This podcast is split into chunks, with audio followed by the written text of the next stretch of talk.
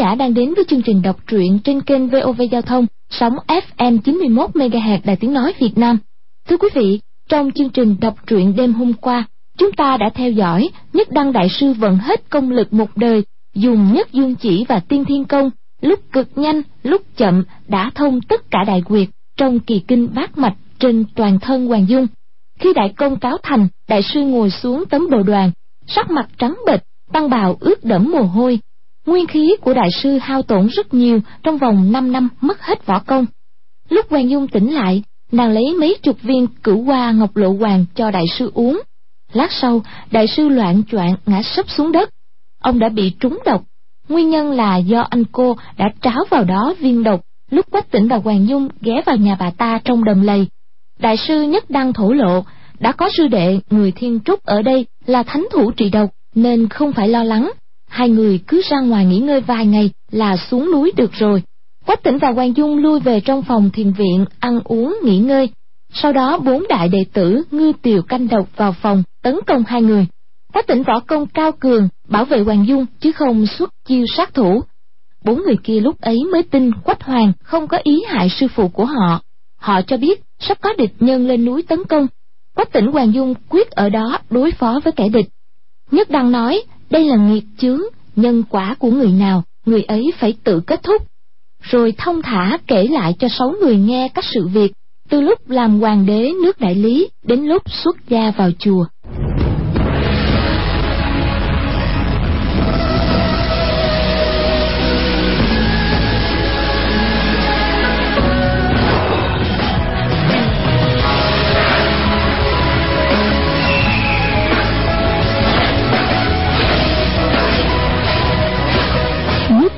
Sư hạ giọng thở dài nói Mối họa thật sự là ở ngay ta. Ta là vua nước đại lý nhỏ. Tuy không như thiên tử Trung Hoa, Trong hậu cung có ba ngàn người, Nhưng số hộ phi cung tần Cũng rất đông. À đúng là làm ra tội nghiệt Nhớ lại ta trước này hiểu rõ, Ít gần đàn bà, Ngay cả hoàng hậu cũng mấy ngày có gặp mặt một lần thì các quý phi cung tần khác làm sao còn có ngày được gần gũi? Nói tới đó nhìn qua bốn người đệ tử nói lý do bên trong của chuyện này các người vốn không rõ. Hôm nay cũng tiện dịp nói cho các người biết luôn. Hoàng dung nghĩ thầm quả thật là họ không biết rốt lại cũng không phải là lừa mình. Chợt nghe nhất đăng lại nói đám phi tần thấy ta hàng ngày luyện công tập võ có người thì thấy thích. Lằng nhằn theo xin học, ta cũng tùy tiện chỉ điểm cho hai người, cho họ tập luyện để khỏe mạnh sống lâu. Trong đó, có một quý phi họ lưu. Thiên tư đặc biệt vĩnh ngộ. Cứ vậy qua là biết, chỉ tới là hiểu, mà nàng lại còn trẻ tuổi. Suốt ngày chăm chỉ khổ luyện, võ công tiến bộ rất mau cũng là vừa khéo có việc. Hôm ấy, nàng luyện võ trong giường. Lại bị chu bá thông sư huynh nhìn thấy. Vị chu sư huynh này là người hiếu võ bậc nhất. Trời sinh tính nết lại ngây thơ. Không biết đề phòng chuyện nam nữ. Thấy lưu quý phi luyện võ có vẻ giỏi giang. Lập tức bước tới, qua chiêu với nàng. Chu sư huynh được sư ca của y là dương chân nhân, đích thân truyền thụ lưu quý phi làm sao là đối thủ của y được? Ấy chà y xuất thủ không biết nặng nhẹ. Nhất định là đánh lưu quý phi bị thương rồi phải không ạ? Người á thì không có bị thương mà là trong vài chiêu y đã dùng phép điểm quyệt điểm trúng lưu quý phi.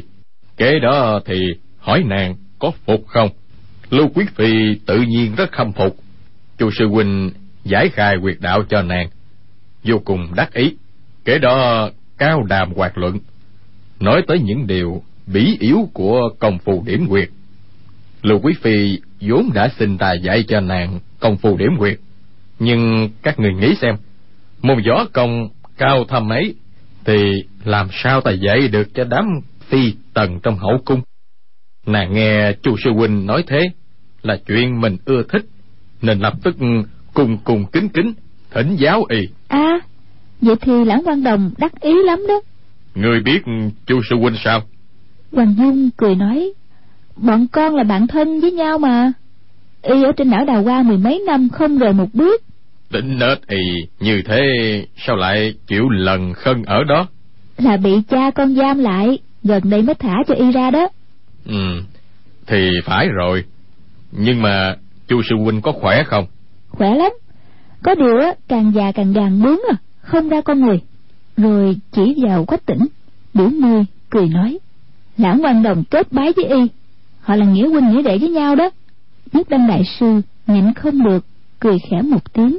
Môn công phu này, ngoài cha và con gái, mẹ và con gái, vợ chồng, thì trước nay sư phụ, đàn ông không truyền cho nữ đồ đệ. Sư phụ đàn bà không truyền cho nam đồ đệ. tại sao vậy Thì nam nữ thụ thụ bất thân mà. Ngươi nghĩ xem, nếu không sờ tới, điểm tới quyệt đạo trên toàn thân, thì môn công phu này làm sao mà truyền được? vậy không phải người điểm nguyệt đạo toàn thân của con sao người đánh cá và người nông phu lấy làm lạ là nàng còn khéo giả vờ nói toàn những chuyện không quan trọng cùng đưa mắt liếc mình một cái hoàng dung cũng trừng mắt nhìn hai người. Gì chứ ta hỏi không được sao?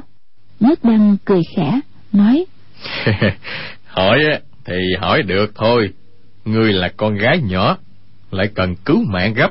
Chuyện đó không cần nói nữa. Được thôi cứ kể là vậy đi. Về sau thế nào? Về sau á, thì một người dạy một người học. Chu sư huynh quyết khí phương cương. Lưu quý phi cũng đang trẻ tuổi hai người da thịt chạm nhau. Lâu ngày nên sinh tình rút lại á, gây ra một trận âm ỉ không sao thu xếp được. Hoàng dung đang muốn hỏi nhưng vừa mấy môi lại nhịn chỉ nghe nhất đăng nói tiếp. Có người bẩm báo với ta ta tuy tức giận nhưng ngại mặt dương chân nhân chỉ làm ra vẻ không biết. Nào ngờ về sau dương chân nhân lại biết. Chắc vì chu sư huynh tính nết hào sản ngay thẳng không biết giấu giếm thôi. Hoàng dung nhịn không được nữa. Mà chuyện gì vậy? Tại sao lại ầm ĩ không thu xếp được chứ? Nhất đăng nhất thời không biết làm sao đưa đẩy. Ngần người một lúc mới nói. Ừ thì họ không phải là vợ chồng mà lại làm việc vợ chồng với nhau. À con biết rồi. Lãng quan đồng với lưu quý phi sinh con. Ừ cũng không phải là như thế. Họ quen nhau á mới hơn có mười ngày làm sao mà sinh con được? Dương chân nhân phát giác ra rồi trối chu sư huynh lại, đem tới cho ta xử trí. Bọn người học võ như chúng ta, lấy nghĩa khí làm trọng, nữ sắc là chuyện nhẹ. Há lại vì một người đàn bà mà làm tổn thương giao tình của bạn bè sao? Ta mới lập tức cởi trói cho y, lại gọi lưu quý phi lên, bảo họ nên kết làm vợ chồng. Nhưng nào ngờ chu sư huynh kêu lên thảm thiết, nói, vốn không biết đó là chuyện sai quấy. Đã không phải là chuyện hay, thì có chặt đầu y, cũng quyết không làm. Bất kể thế nào cũng không chịu cưới lưu quý phi làm vợ. Lúc ấy dường trần nhân mới than, nếu không biết y vốn ngu ngốc, không biết hay, không biết dở, thì y làm chuyện xấu xa nhục sư kia. Thế này đã một kiếm chém chết y rồi. Hoàng dung thè lưỡi cười nói cha lãng quan đồng suýt chết ha. Thì lần ấy ta tức giận quá nên mới nói chu sư huynh ta quả thật cam tâm dứt tình tặng cho ngươi chứ há có ý gì khác? Từ xưa có câu anh em như chân tay vợ chồng thì như quần áo. Một người đàn bà nhỏ mọn có gì lớn đâu. Xưa ba bá người xem thường phụ nữ quá vậy. Mấy câu đó thiệt là bậy bạ quá người nông phu nhịn không được nữa lớn tiếng nói. Ngươi đừng giả vờ nữa chứ có được không? Ông ta nói không đúng thì nhất định ta phải phản bác chứ. Đối với bốn người mưu tiều canh độc nhất đăng đại sư vừa là vua vừa là thầy. Trò chuyện với y thì đừng nói là không được cãi lại nửa câu mà trong lòng cũng phải coi như thần thánh. Lúc ấy nghe hoàng dung buộc miệng phóng túng đều không khỏi vừa giận vừa sợ nhất tông đại sư không hề để ý tiếp tục nói chu sư huynh á, lúc ấy nghe ta nói cứ lắc đầu làm cho ta càng tức giận. Nên ta mới nói với hắn, nếu người yêu thương cô ta, thì tại sao cứ nhất định không chịu? Nếu người hoàn toàn không yêu thương cô ta, thì tại sao lại gây ra chuyện đó? Đại lý ta tuy là nước nhỏ, nhưng chẳng lẽ lại để người tới cửa làm nhục như thế sao? Chu sư huynh lúc ấy ngẩn người ra hồi lâu, đột nhiên quỳ hai gối xuống, dập đầu bình bình mấy cái với ta. Hắn nói, đoàn hoàng gia, là ta không phải, người muốn giết ta cũng được, ta không dám chống cự. Ta không ngờ y lại nói như thế. Tại sao ta lại giết ngươi? Y liền nói, vậy thì ta đi đây. Rồi rút trong bọc ra một chiếc khăn gấm, đưa cho Lưu Quý Phi. Hắn nói, trả lại cho cô đây. Lưu Quý Phi cười thảm một tiếng, cũng không nhận lấy. Chu sư huynh liền buông tay, chiếc khăn ấy rơi xuống cạnh chừng ta. Nhưng chu sư huynh cũng không nói gì, nghênh ngang bỏ ra khỏi cung. Một lần chia tay hơn mười năm, sau đó không nghe tin tức gì của y nữa. Dương chân nhân thì xin lỗi ta mấy lần, rồi cũng ra đi luôn. Nghe nói mùa thu năm ấy thì y buông tay du ngoạn cõi tiền. Dương trần nhân, anh phong nhân hiệp, trên đời có thể nói là không ai hơn được. Hoàng Dương lại nói, võ công của Dương trần nhân có thể cao hơn người đó, nhưng nói tới anh phong nhân hiệp thì con thấy chưa chắc đã hơn được bá bá đâu. Bảy người đệ tử mà y thu nhận á cũng đều tầm thường, không có gì lạ hết á, rất là kém cỏi. Ủa, vậy còn cái khăn gấm về sao thế nào? Bốn người đệ tử trong lòng đều ngạc nhiên là cô gái nhỏ này lại lưu tâm về những chuyện nhỏ như khăn tay, y phục. Ta thấy lục quý vị bàng hoàng ngơ ngẩn, lại càng tức giận, nhặt chiếc khăn lên, chỉ thấy trên khăn thêu một bức tranh, uyên ương giỡn nước. À, đó chính là vật lưu quý phi tặng y để tỏ tình. Ta cười nhạt một tiếng, lại nhìn thấy cạnh đôi uyên ương có thêu một bài từ. Hoàng Dung phát quản, vội hỏi, Ủa, có phải là bài bốn khung mai, uyên ương liền cánh, muốn cùng bay không ạ? À? Người nông phu cao giọng quát. Ngay bọn ta cũng không biết, làm sao ngươi biết được? Cứ làm ra vẻ ngây ngô, ăn nói bậy bạ. Nào ngờ, nhất tâm đại sư thở dài. Đúng thế rồi đó, đúng là bài từ ấy, ngươi cũng biết sao? Câu ấy vừa nói ra, bốn đại đệ tử nhìn nhau hoảng sợ.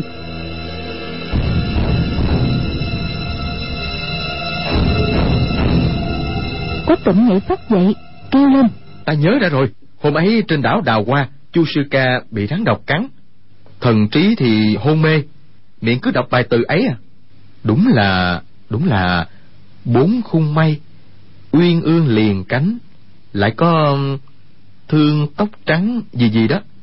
Cứ đọc đi đọc lại mấy câu ấy. Dung nhi cái gì nữa nè? Ừ, ta không nhớ được. Quần dung hạ giọng đọc ờ bốn khung mai Nguyên ương dệt cánh muốn cùng bay. Đáng thương tóc trắng xua già tới. Sớm xuân cỏ biết phòng sâu sáng rét, áo đỏ tắm cùng ai. Quách tỉnh vỗ đùi một cái.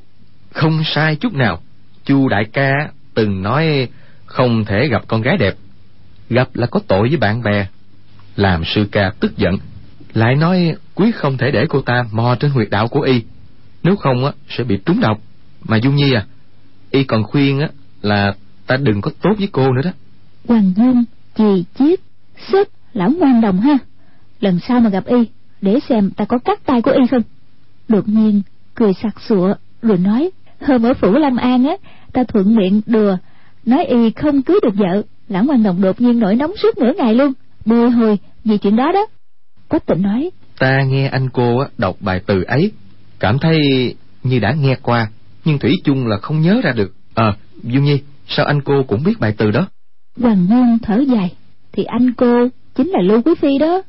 Trong bốn đại đệ tử Chỉ có người thư sinh là đoán được năm sáu phần. Ba người còn lại đều vô cùng ngạc nhiên Nhất tề nhìn qua sư phụ Nhất đăng hạ giọng nói. Cô nương đúng là thông minh lanh lợi Quả không thẹn là con gái của Dược Huynh. Tiểu danh của Lưu Quý Phi có chữ anh Hôm ấy, ta ném chiếc khăn tay lại cho nàng, Sau đó không triệu kiến nữa. Việc nước cũng không xử lý. Cả ngày chỉ luyện võ để giải sầu. Hoàng dương nói chen vào. Bá bá, vậy là trong lòng người rất yêu bà ta mà. Nếu người không yêu, thì không buồn bã lâu như vậy đâu. Bốn đại đệ tử giận nàng ăn nói bừa bãi. Hoàng dung nói, cái gì? Ta nói sai hả? Bá bá, người bảo con nói sai sao? Nhất đăng buồn bã nói sau đó đó, hơn nửa năm, ta không triệu kiến lưu quý phi, nhưng trong giấc mơ cũng thường gặp nàng có một hôm, ta nằm mơ, lại nhìn không được. Quyết ý tìm tới thăm hỏi, ta cũng không để bọn cung nhân thái giám thông báo. Rón rén tới chỗ phòng nàng, định xem là nàng đang làm gì. Mới tới chỗ ở của nàng, thì nghe bên trong vang ra một tràng tiếng kêu khóc ngoài phòng, sương dày gió lạnh. Ta ngẩn người ra, đứng suốt nửa đêm. Đến rạng sáng mới trở về, sau đó thì mắc bệnh nặng. Hoàng nhân nghĩ thầm, ý là bậc hoàng đế chí tôn, đêm hôm khuya khoắt, lại lén lút trong cung để dò xét phi tần của mình à? Quả là chuyện rất lạ đây. Bốn đệ tử lại nhớ, lần ấy sư phụ mắc bệnh không những rất nguy hiểm, mà lại còn kéo dài với võ công của y thì phong xương không thể xâm nhập cho dù có bệnh cũng không đến nỗi lâu ngày không khỏi. Lúc ấy mới biết năm xưa vì y tức giận đau xót mới không dùng nội công chống bệnh tật. Hoàng dung lại hỏi lưu quý phi sinh con cho người chẳng cũng hay sao? Sao ba bá người lại không vui chứ?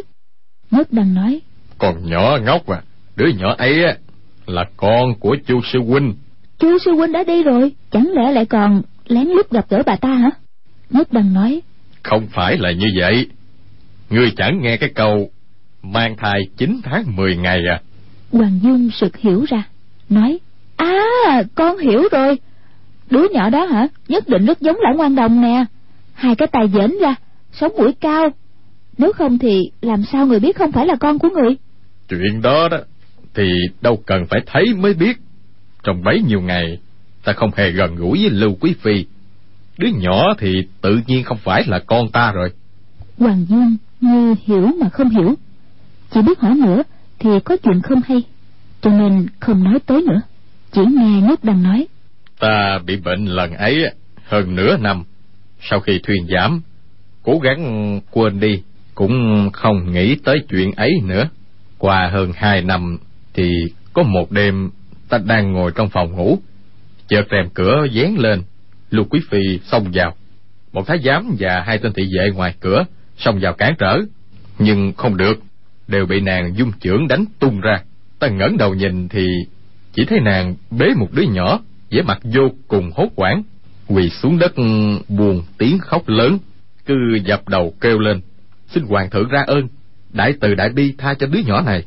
Ta đứng dậy nhìn, chỉ thấy đứa nhỏ mặt đỏ bừng, thở dốc bèn bế lên nhìn, thì nó bị gãy năm rẽ xương sườn.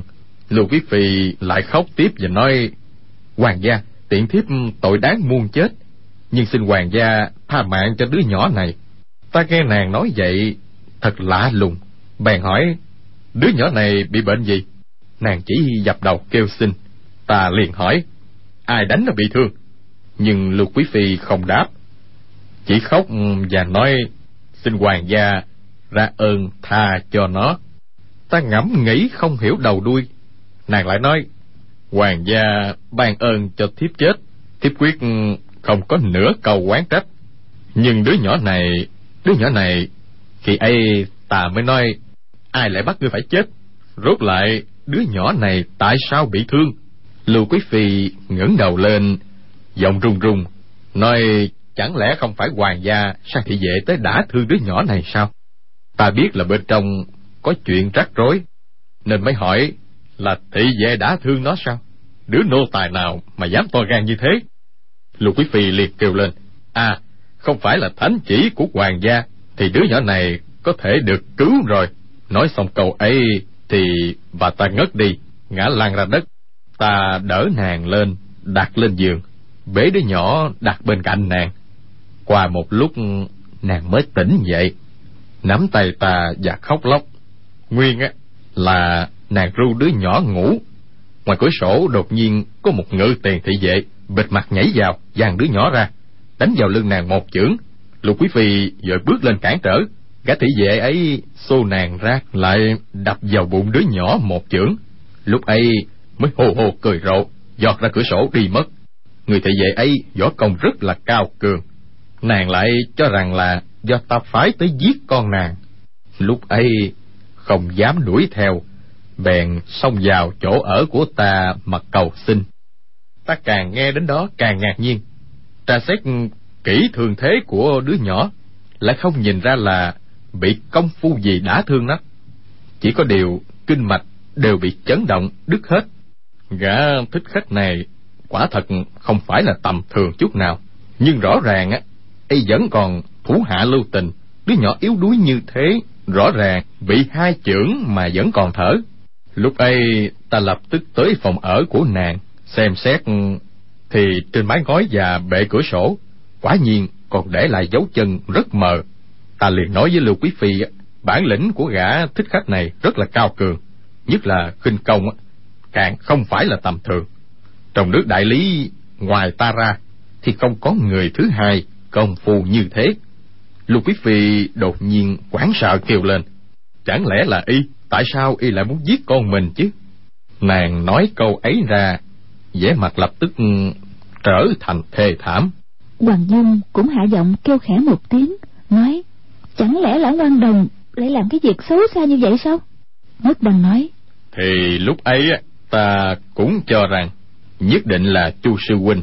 Ngoài y ra đó thì trong các cao thủ trên đời lại có ai vô duyên vô cớ tới làm hại đứa nhỏ chứ? Nên đoán là y không muốn để lại một đứa con như thế, mất mặt với võ lâm. Lục quý phi nói câu ấy vừa thẹn vừa giận, vừa sợ vừa nhục. Không biết làm sao là tốt, nên đột nhiên nàng nói, không, quyết không phải là y. Giọng cười ấy nhất định không phải là y. Ta mới nói, nàng đang hoảng sợ, làm sao nhận ra được? Mọi người nghe tới đó đột nhiên được cảm thấy lạnh người. Quách tỉnh và hoàng dung trong lòng đột nhiên nhớ tới lời lẽ dung mạo của anh cô. Tưởng tượng dáng vẻ, nghiến răng nghiến lợi của bà ta lúc nói ra câu ấy năm xưa. Bất giác cũng cảm thấy sợ hãi.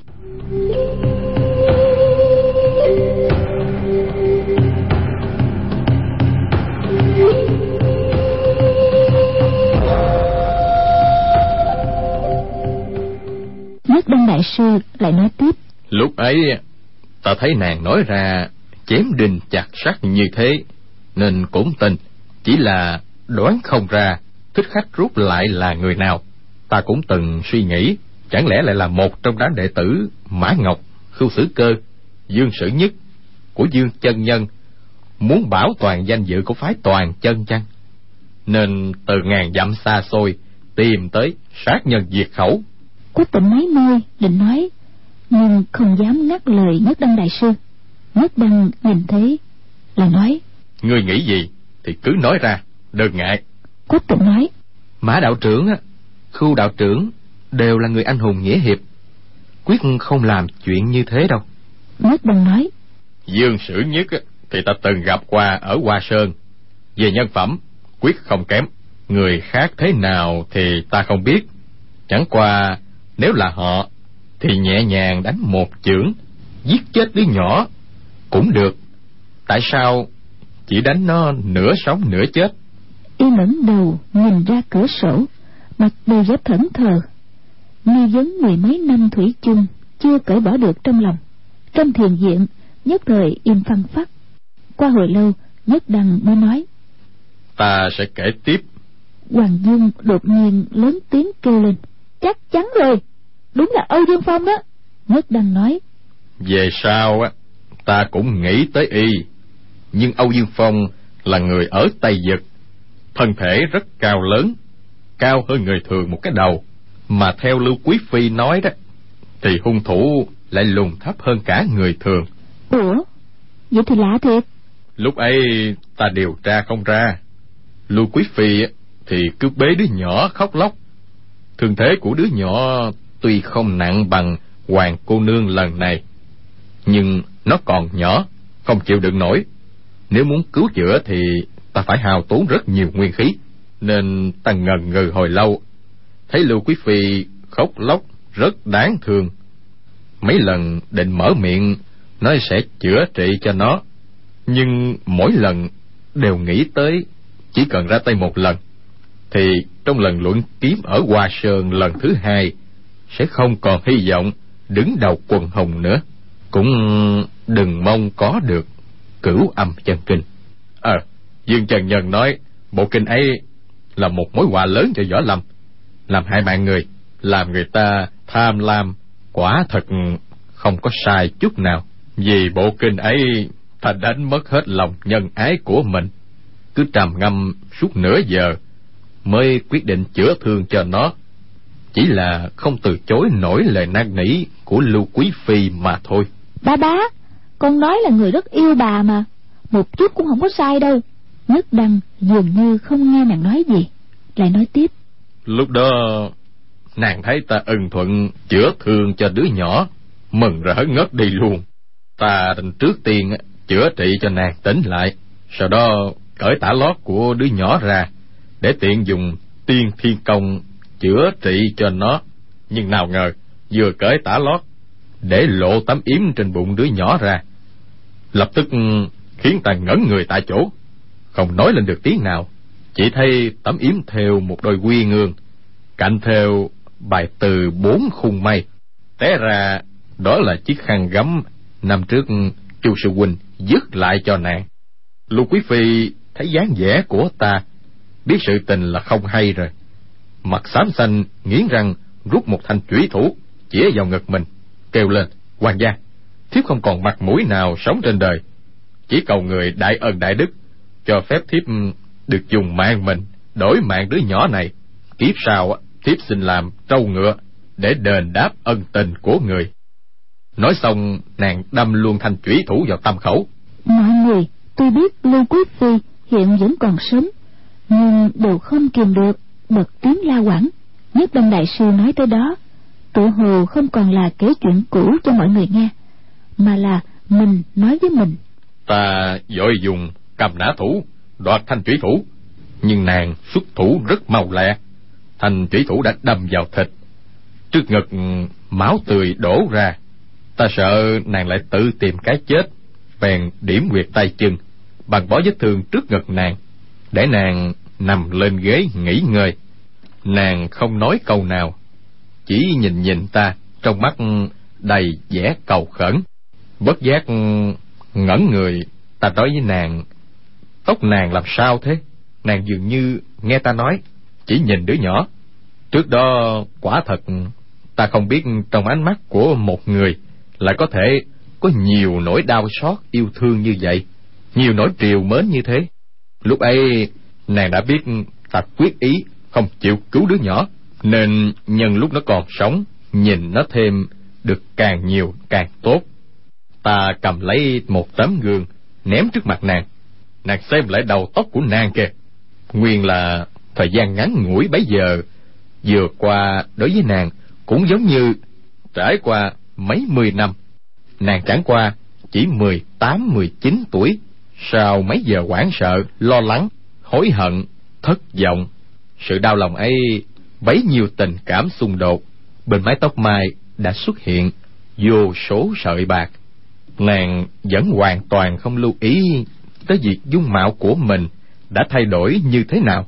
Chỉ trách tấm gương làm nàng chói mắt, không nhìn rõ được đứa nhỏ. Lúc ấy nàng liền nói, cầm tấm gương đi. Nàng nói rất khinh suất, quên mất rằng ta là hoàng đế. Nghĩ thầm, nàng trước nay luôn luôn coi trọng dung mạo của mình. Tại sao bây giờ lại không đếm xỉa gì tới? Ta ném tấm gương đi. Chỉ thấy nàng nhìn đăm đăm, không chớp vào đứa nhỏ. Trước nay ta chưa từng thấy ánh mắt nào lo lắng như thế. Chỉ xem đứa nhỏ có sống được hay không. Hận là không chết thay được cho đứa nhỏ. Nói tới đó, quách tỉnh và hoàng dung đồng thời nhìn nhau một cái cùng nghĩ thầm. Lúc ta bị trọng thương nhìn thấy không còn cách nào chữa được. Ngươi cũng nhìn ta như thế. Hai người không kiềm được cùng đưa tay ra nắm lấy tay đối phương. Hai quả tim đập rộn lên cảm thấy toàn thân ấm áp.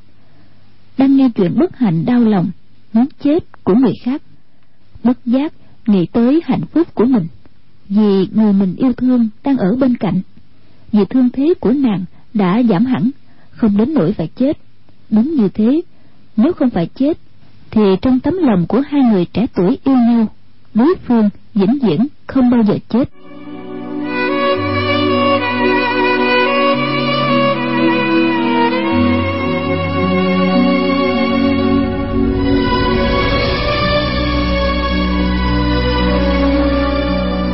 Chỉ nghe nhất đăng đại sư lại nói tiếp quả thật ta rất bất nhẫn.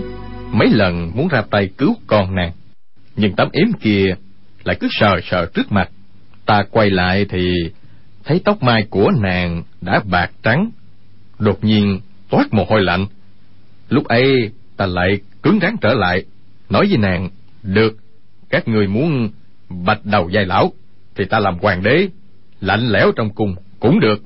Đây là đứa con của các người sinh ra tại sao phải hao phí tinh thần, khí lực cứu nó chứ?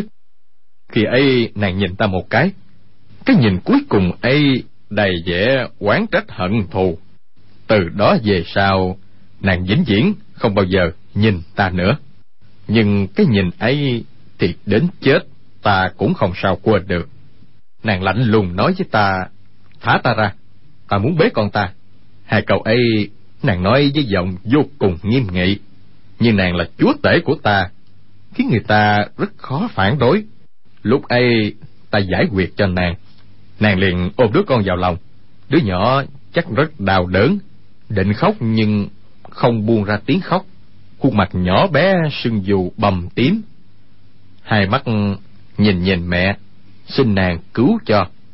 Nhưng trong lòng ta ương ngạnh, không hề có nửa điểm từ tâm. Ta thấy tóc trên đầu nàng từng sợi từng sợi từ màu đen chuyển thành màu tro từ màu tro chuyển thành màu trắng. Không biết là ảo giác trong lòng ta hay là quả thực như thế. Chỉ nghe nàng dịu dàng nói con ạ à, mẹ con không có tài năng để cứu con. Mẹ chỉ có thể giúp con không đau đớn nữa. Con cứ ngoan ngoãn ngủ đi ngủ đi con à con vĩnh viễn không tỉnh dậy được nữa đâu. Khi ta nghe nàng khe khẽ ru con như thế ru rất dễ nghe. Mà dáng vẻ như thế dáng vẻ như thế các người nghĩ xem. Mọi người nghe y nói lại thấy không có chút nào là tiếng hát bất giác nhìn nhau ngạc nhiên. Người thư sinh nói sư phụ người mệt rồi. Xin hãy nghỉ ngơi đi nhất đăng đại sư như không nghe thấy, lại nói tiếp. Lúc ấy, trên mặt đứa nhỏ, thoáng nụ cười, nhưng lập tức đau đớn dặn dẹo toàn thân. Nàng lại dịu dàng nói với đứa con đứa con bảo bối của ta, con ngủ đi, không đau nữa đâu. Một chút cũng không đau nữa đâu. Thì đột nhiên, sọt một tiếng, thành chủy thủ của nàng đã cắm ngập sâu vào tâm oa của đứa nhỏ hoàng dung la quảng một tiếng, nắm chặt tay quách tỉnh. Những người còn lại đều mặt không còn quyết sắc. Nhất đăng đại sư cũng không đếm xỉa gì tới, lại nói, khi ấy ta kêu lớn một tiếng, lùi lại mấy bước, suýt nữa ngã lăn ra. Trong lòng mờ mịt mịt mờ, hoàn toàn chết sững. Chỉ thấy nàng từ từ đứng dậy, hạ giọng nói, rút lại, cũng có một ngày ta sẽ dùng lưỡi chủy thủ này đâm một nhát vào tim ngươi. Nàng chỉ chiếc vòng ngọc đeo trên cổ tay, nói với ta, đây là vật ngươi cho ta hôm đầu tiên vào cung. Ngươi chờ đó. Ngày nào ta tháo cái vòng ngọc này trả cho ngươi, thì ngày ấy ngọn chủy thủ này cũng đâm xuống. Nhất đăng nói tới đó, xoay chiếc vòng ngọc trong tay một vòng, cười khẽ một tiếng, rồi nói đây chính là cái dòng ngọc đó. Ta chờ mười mấy năm, rốt lại, hôm nay đã tới rồi. Ba bá, bà ta giết con mình, có liên quan gì tới người chứ? Đứa nhỏ cũng không phải là người đã thương mà. Huống hồ bà ta dùng thuốc độc hại người, cho dù năm xưa có thù hận thế nào đi, thì cũng đã trả hết rồi. Ta xuống núi đi, đánh đuổi bà ta, không để bà ta tới đây lăng nhăng nữa. Nàng nói chưa hết câu chú tiểu sa nhi đột nhiên hớt hải bước tới nói sư phụ dưới núi lại đưa đồ vật lên nè. Người hai tay đưa lên một cái gói nhỏ nhất đăng đón lấy. Mọi người đồng thanh bật tiếng la quảng. Té ra cái bao ấy chính là cái yếm của đứa nhỏ bằng chiếc khăn gấm. Tấm khăn gấm đã biến thành màu vàng nhưng đôi uyên ương theo bên trên trông vẫn như mới. Giữa đôi uyên ương có một vết dao đâm thủng. Chỗ lỗ thủng đã biến thành một vết máu bầm đen. Nhất đang ngẩn người, nhìn cái yếm, buồn rầu không nói, qua hồi lâu mới lên tiếng. Uy ngương liền cánh, muốn cùng bay. Muốn cùng bay. Rốt lại cũng thành một giấc mộng. Nàng ôm sát đứa con, buông tiếng cười dài, nhảy qua cửa sổ ra ngoài. Phi thần lên nóc nhà, trong chớp mắt, không thấy bóng dáng đâu nữa ta không ăn không uống nhớ nhung suốt ba ngày ba đêm. Rốt lại mới đại ngộ đem ngôi vua giao lại cho con trưởng của ta. Từ đó xuất gia làm sư. Y chỉ vào bốn người đệ tử nói họ theo ta đã lâu không chịu ly khai cùng ở trong chùa thiên long ngoài thành đại lý ba năm đầu tiên bốn người thay nhau ở triều phụ tá con ta. Về sau, con ta đã thành thạo chính sự. Quốc gia thì thanh bình yên ổn. Bọn ta lại gặp việc lên đại tuyết sơn hái thuốc. Âu dương phong đã thương người. Mọi người đều tới đây, cũng chưa trở về nước đại lý. Ta lòng dạ cứng rắn, không chịu cứu con nàng. Mười mấy năm nay, chuyện đó thường khiến cho ta đêm đêm mất ngủ. Nhưng muốn cứu thì đứa nhỏ cũng đã chết rồi. Trừ phi ta lấy mạng ta đền cho nàng, chứ tội nghiệp này á, làm sao mà trừ được. Ta hàng ngày vẫn chờ được tin anh cô, chờ nàng tới đâm chủy thủ vào tâm hoa của ta. Chỉ sợ là không đợi được nữa. Khi nàng tới, ta đã hưởng hết tuổi trời rồi thì chuyện nhân quả này có mà kết thúc được. Được rồi, trước mắt cứ cho ta chờ thôi. Nàng cũng cần gì trộn thuốc độc vào cửu hoa ngọc lỗ hoàng. Nếu ta biết nàng sau khi hạ độc sẽ tìm tới, thì trong vòng mấy giờ cũng còn chi trì được. Cũng không cần sư đệ vất giả giải độc cho ta. Hoàng dung tức giận nói, người đàn bà đó lòng dạ tàn độc thiệt á. Bà ta đã biết chỗ bá bá ở lại sợ công phu của mình không bằng, nén lòng chờ thời cơ. Mà vừa khéo, con bị cựu thiết trưởng đã thương, bèn chỉ con tới đây, xin bá bá chữa trị cho. Một mũi tên mà được hai đích chứ, đã để cho bá bá hao tốn chân lực, rồi thừa cơ hạ độc, thật không ngờ, con lại trở thành lợi khí trong tay một ác phụ hại người đó. Bá bá, bức quả của âu dương phong, tại sao lại nằm trong tay của bà ta vậy? Bức quả đó có liên quan gì tới vụ này? Nhất đăng đại sư cầm bộ đại trang nghiêm luận kinh trên chiếc bàn nhỏ, dở ra một chỗ rồi đọc. Trước kia có một vị vua tên nhật lô tỳ chuyên cần khổ hạnh để mong chứng ngộ được pháp môn chính giác. Một hôm, có con đại bàng đuổi theo một con bồ câu. Con bồ câu bay vào nách của lô tỳ. Toàn thân run rẩy. Đại bàng xin vua trả lại, nói, quốc dương cứu bồ câu. Thì đại bàng không khỏi phải chết đói vua nghĩ tới cứu một vật, hại một vật. Về lẽ thì không đúng. Vì vậy mới cầm dao sắt tự cắt thịt đùi cho con đại bàng ăn. Đại bàng lại nói, chỗ thịt quốc dương cắt nhẹ hơn thịt bồ câu. Vua lô tỳ bảo lấy cân ra, đặt miếng thịt đùi và bồ câu lên hai đĩa cân, nhưng miếng thịt nhẹ hơn đĩa cân bên con bồ câu chút xuống. Vừa tiếp tục ừ, cắt thịt bụng thịt dai, thịt cánh tay thịt nách mà vẫn không nặng bằng con bồ câu. Vua nhảy luôn lên cân lúc ấy mặt đất chấn động các tiên tấu nhạc thiên nữ rắc qua hương thơm ngát đường. Thiên long giả xoa đều từ trên không ca ngợi thiện tai thiện tai đại dũng như thế, xưa nay chưa có. Đó tuy là chuyện thần thoại, nhưng nhất đăng đọc rất từ bi, trang nghiêm, mọi người nghe đều không khỏi cảm động.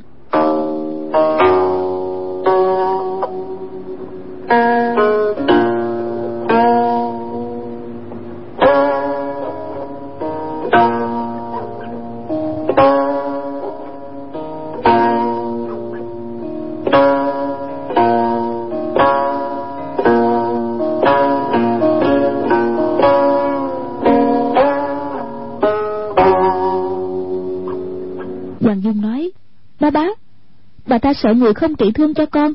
Cho nên mới dùng bức quả này để làm người động lòng đó. Đúng là như thế.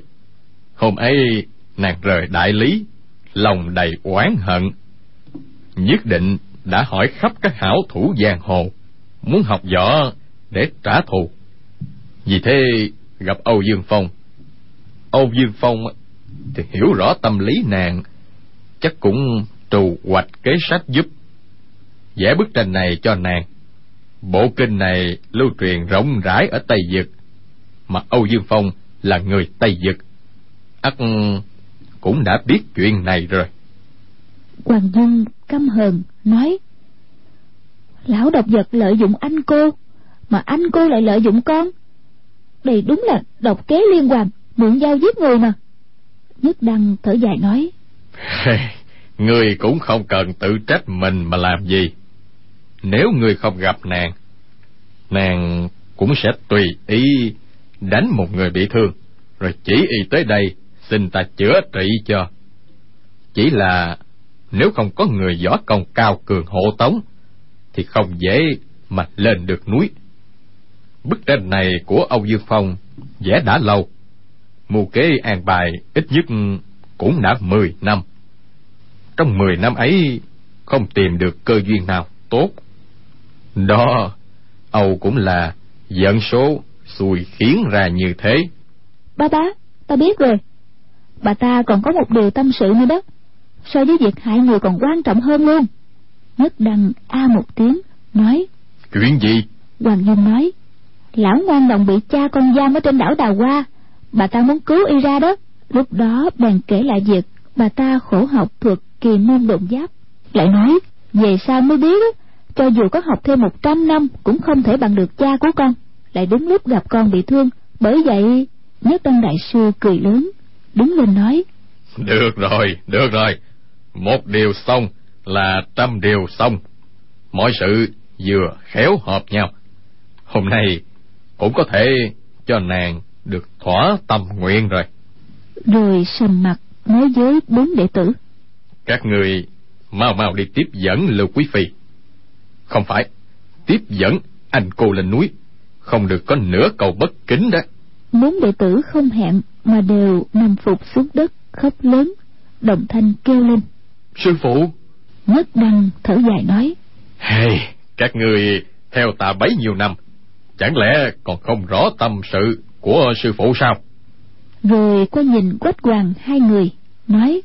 Ta xin hai vị giúp cho một việc. Quách hoàng cùng nói. Chỉ cần người ra lệnh không gì dám không dâng lời đâu. Nhất đăng nói. Được. Bây giờ các người xuống núi đi. Ta một đời phụ anh cô quá nhiều. Sau này nếu nàng gặp phải nguy hiểm gì chỉ xin hai vị nể mặt lão tăng mà ra sức giúp đỡ. Nếu hai vị có thể tác thành mỹ sự giữa chu sư huynh với nàng thì lão tăng vô cùng cảm kích quách hoàng hai người ngạc nhiên nhìn nhau không dám ưng thuận. Nhất đăng thấy hai người không lên tiếng lại hỏi một câu. Đây là lão tăng ra sức khẩn cầu. Chẳng lẽ hai vị khó ưng thuận sao? Hoàng nhung hơi do dự nói ba bá đã nói như vậy thì chúng con tuân lệnh là được. Rồi kéo áo quách tỉnh một cái lạy phục xuống từ biệt. Nhất đăng lại nói các người không cần gặp anh cô cứ theo đường sau núi xuống thôi. Hoàng dung lại dân dạ kéo quách tỉnh quay người bước ra cửa. Bốn đệ tử thấy nàng không hề có vẻ đau xót, đều mắng thầm, nàng lòng dạ lạnh lùng quá. Nhìn thấy ân nhân cứu mạng cho mình, tính mạng chỉ còn trong khoảnh khắc, mà lại không hề quan tâm, nói đi là đi luôn. Quách tỉnh cũng biết hoàng dung quyết không chịu chấp tay đứng nhìn. Tất nhiên đã có kế khác, lúc ấy theo nàng ra cửa. Đi tới cổng hoàng dung ghé tay y nói khẽ mấy câu. Quách tỉnh dừng bước ngần ngừ rốt lại gật đầu. Quay người lại từ từ trở vào nhất đăng nói. Người ôm lòng trung hậu tương lai ắt sẽ nên người. Chuyện của anh cô ta xin gửi gắm cho người đó. Quách tịnh nói. Được chuyện của đại sư giảng bối sẽ tận tâm kiệt lực đột nhiên dung tay chụp qua, nắm cổ tay nhà sư thiên trúc bên cạnh nhất đăng. Tay trái thừa thế đâm tới phong tỏa hai đại quyệt qua cái và thiên trụ của y. Hai quyệt ấy, một chủ về tay, một chủ về chân. Hai quyệt bị phong bế, thì tứ chi lập tức không động đậy gì được. Chuyện này hoàn toàn không ai ngờ tới. Nhất đăng và bốn đại đệ tử đều cả kinh thất sắc, cùng quát lên ngươi làm gì thế? Quách tỉnh không nói gì. Tay trái lại chụp vào đầu vai của nhất đăng. Nhất đăng đại sư thấy trảo của quách tỉnh chụp tới. Tay phải lật lại nhanh như chớp đã bắt được cổ tay trái y. Quách tỉnh giật nấy mình nghĩ thầm. Mới rồi toàn thân của nhất đăng đã bị chưởng lực của mình trùm lên. Lại có thể phá thế phản kích mà lại trong một đòn đánh trúng chỗ yếu hại. Công phu ấy quả thật vô cùng cao thâm. Nhưng tay nhất đăng vừa nắm vào ba bộ mạch thốn quan xếp trên cổ tay y thì lập tức hiện rõ kinh lực hư nhược. Cái chụp ấy yếu ớt không chắc. Quá tỉnh, lập tức cướp cơ hội chụp lại. Lật tay gõ vào mu bàn tay y tay phải ra chiều, thần long bãi dĩ. Đỡ hai chiêu của người đánh cá và người tiều phu từ phía sau đánh tới. Ngón trỏ tay trái vươn ra. Điểm trúng hai quyệt phượng dĩ tinh xước dưới sườn nhất đăng đại sư kêu lên. Bá bá rất xin lỗi. Lúc ấy hoàng dương đã sử dụng đá cẩu bổng pháp ép người nông phu ra tận ngoài cửa thiền phòng. Người thư sinh vì chuyện xảy ra bất ngờ chưa hiểu rõ dụng ý của hai người quách hoàng liên tiếp kêu lên. Có gì cứ nói không cần động thủ mà. Người nông phu thấy sư phụ bị người ta khống chế thế như cọp điên bất kể tính mạng xông vào thiền phòng nhưng đã cẩu bổng pháp tinh diệu tới mức nào? Ba lần xông vào đều bị hoàng dương đẩy lùi về chỗ cũ. Quách tỉnh hai tay dù dù rít gió, vẽ thành một vòng tròn. Từ trong thiền phòng xông ra, người đánh cá, người tiều phu, người thư sinh đều bị chướng lực của y bức bách từng bước từng bước lùi ra khỏi cửa phòng. Hoàng dung đánh mau một chiêu, đâm thẳng vào mi tên người nông phu. Một chiêu này mau lẹ tuyệt luôn người nông phu ứ một tiếng, ngửa đầu mau về phía sau, nhảy ngang ra vài thước. Hoàng dung quát lên, giỏi lắm! Rồi lật tay đóng cánh cửa thiền phòng sau lưng, cười hề hề nói, các vị dừng tay, ta có câu này muốn nói nè. Người tiều phu và người đánh cá, mỗi người đỡ một chưởng của quách tỉnh đều cảm thấy cánh tay tê chồn, bước chân lảo đảo. Nhìn thấy quách tỉnh lại dung chưởng đánh tới, hai người sống dài sớm lên toan hợp sức đón đỡ. Quách tỉnh nghe hoàng dung nói như thế chưởng đánh ra tới nửa chừng đột nhiên thu lại ôm quyền nói. Đắc tội đắc tội. Ngư tiều canh độc nhìn nhau. Hoàng dung lấy vẻ mặt nghiêm trang nói bọn ta chịu ơn nặng của tôn sư. Nhìn thấy tôn sư có nạn há lại buông tay không nhìn ngó tới sao? Mới rồi có mạo phạm quả thật là có ý giúp nhau. Người thư sinh bước lên giái dài một giái rồi nói người đối đầu của gia sư lại là chủ mẫu của bốn người bọn ta. Tôn ti có phân biệt, bà ta tìm lên núi, bọn ta không dám ra tay. Huống chi gia sư lại vì cái chết của tiểu tiểu hoàng gia. Hơn mười năm nay, canh cánh trong lòng, lần này, cho dù không hao tổn công lực, không bị trúng độc, thấy lục quý phi ắt cũng buông tay, nhận của bà ta một đao. Bọn ta khó chống lệnh của sư phụ, lòng thì như lửa đốt quả thật, trí cùng lực kiệt, không biết làm sao là tốt. Cô nương tài hoa tuyệt thế, nếu có thể chỉ điểm cho một con đường sáng, bọn ta dù tan xương nát thịt, cũng nhất định sẽ báo đáp đại ân đại đức. Hoàng dung nghe y nói rất khẩn thiết như thế, cũng không tiện nhơn nhơn bùa dẫn với y như lúc nãy. Lòng biết ơn của sư huynh muội bọn ta, đối với tôn sư, cũng không khác gì các vị hết, nhất định phải hết sức hành sự nếu cản được không cho anh cô tiến vào thiền viện thì không có gì tốt bằng rồi. Nhưng chắc bà ta mưu tính, đã kiên trì chờ đợi trong đầm bùn đen dưới núi hơn 10 năm, thì lần này ác đã chuẩn bị đầy đủ mà tới sợ không dễ mà cản được đâu. Kế mà tiểu muội nghĩ phải mạo hiểm á, nếu thành công thì có thể dứt giả một lần mà yên ổn mãi mãi. Lại không phải lo lắng về sao nữa, chỉ là nó quá sức nguy hiểm mà thôi. Anh cô khôn ngoan giả hoạt, võ công lại cao cường, chưa chắc đã có thể thành công nhưng ta tài trí kém cỏi quá thật không nghĩ ra kế sách nào dạng toàn. Ngư tiều canh độc đồng thanh nói xin được nghe rõ. Hoàng dung hơi nhướng mày chỉ khiến bốn người ngớ mặt nhìn nhau. Hồi lâu không nói được tiếng nào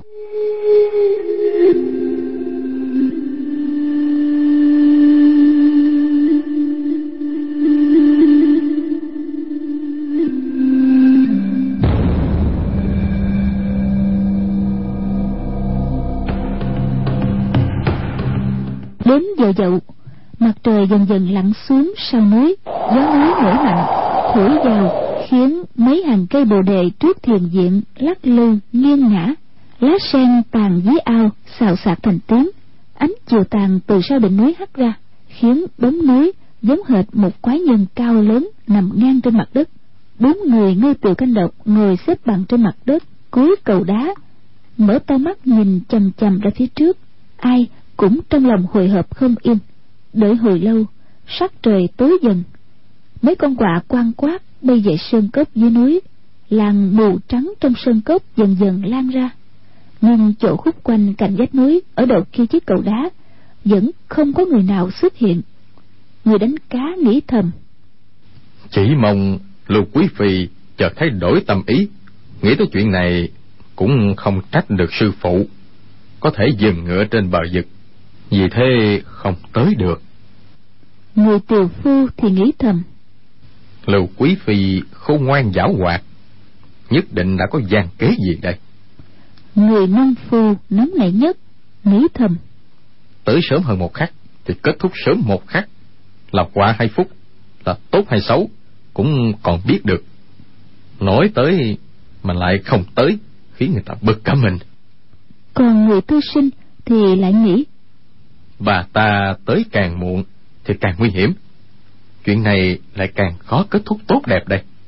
Y vốn là người đa mưu túc trí, làm tể tướng đại lý hơn 10 năm. Trận lớn trận nhỏ gì cũng đã trải qua.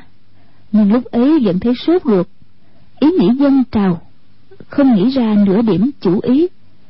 Nhìn thấy bốn bên tối dần, xa xa văng vẳng vang tới mấy tiếng chim cú kêu đột nhiên nghĩ tới lời người ta nói. Loài chim đêm này núp trong chỗ tối. Lén đếm lông mày của người ta. Lông mày của ai bị đếm rõ ràng thì người ấy không sống được tới sáng. Đó rõ ràng là câu nói để dọa trẻ con. Nhưng lúc ấy nghe mấy tiếng chim cú kêu toàn thân đột nhiên không lạnh mà run. Chẳng lẽ sư phụ không thoát khỏi cơn kiếp nạn này sao phải chết trong tay người đàn bà này sao? Đang nghĩ tới đó chợt nghe người tiều phu rung giọng kêu lên. Tới rồi. Y vừa ngẩng đầu lên chỉ thấy một cái bóng đen đang lướt như bay tới. Gặp chỗ khuyết cẩu thì nhẹ nhàng nhảy qua. Cửa hồ không tốn chút khí lực nào. Bốn người trong lòng càng hoảng sợ. Lúc bà ta theo học võ nghệ với sư phụ bọn mình đã học được chân truyền của sư phụ tại sao võ công của bà ta đột nhiên hơn cả bọn mình? Trong hơn mười năm nay, bà ta học được một thân công phu ấy ở đâu nhỉ? Chỉ thấy cái bóng đèn ấy càng đi tới càng gần. Bốn người đứng lên, chia ra đứng hai bên. Trong chớp mắt, cái bóng đèn ấy đã đi hết cây cầu đá. Chỉ thấy bà ta toàn thân mặc quần áo đen, vẻ mặt có thể nhìn thấy thấp thoáng đúng là lưu quý phi được đoàn hoàng gia mười phần sủng ái năm xưa. Bốn người quỳ xuống dập đầu nói tiểu nhân tham kiến nương nương. Anh cô hừ một tiếng đưa mắt quét ngang mặt bốn người nói cái gì mà nương nương với không nương nương? Lưu quý phi chết rồi ta là anh cô. Ừ đại thừa tướng đại tướng quân thủy quân đô đốc tổng quản ngự lâm quân đều ở đây cả hả ta cho đằng hoàng gia quả thật hiểu rõ tình đời. Xuống tóc làm sư. Té ra lại núp ở trong cái núi sâu này. Vẫn làm chức hoàng đế an lạc thái bình của y. Trong câu nói ấy đầy giọng oán độc.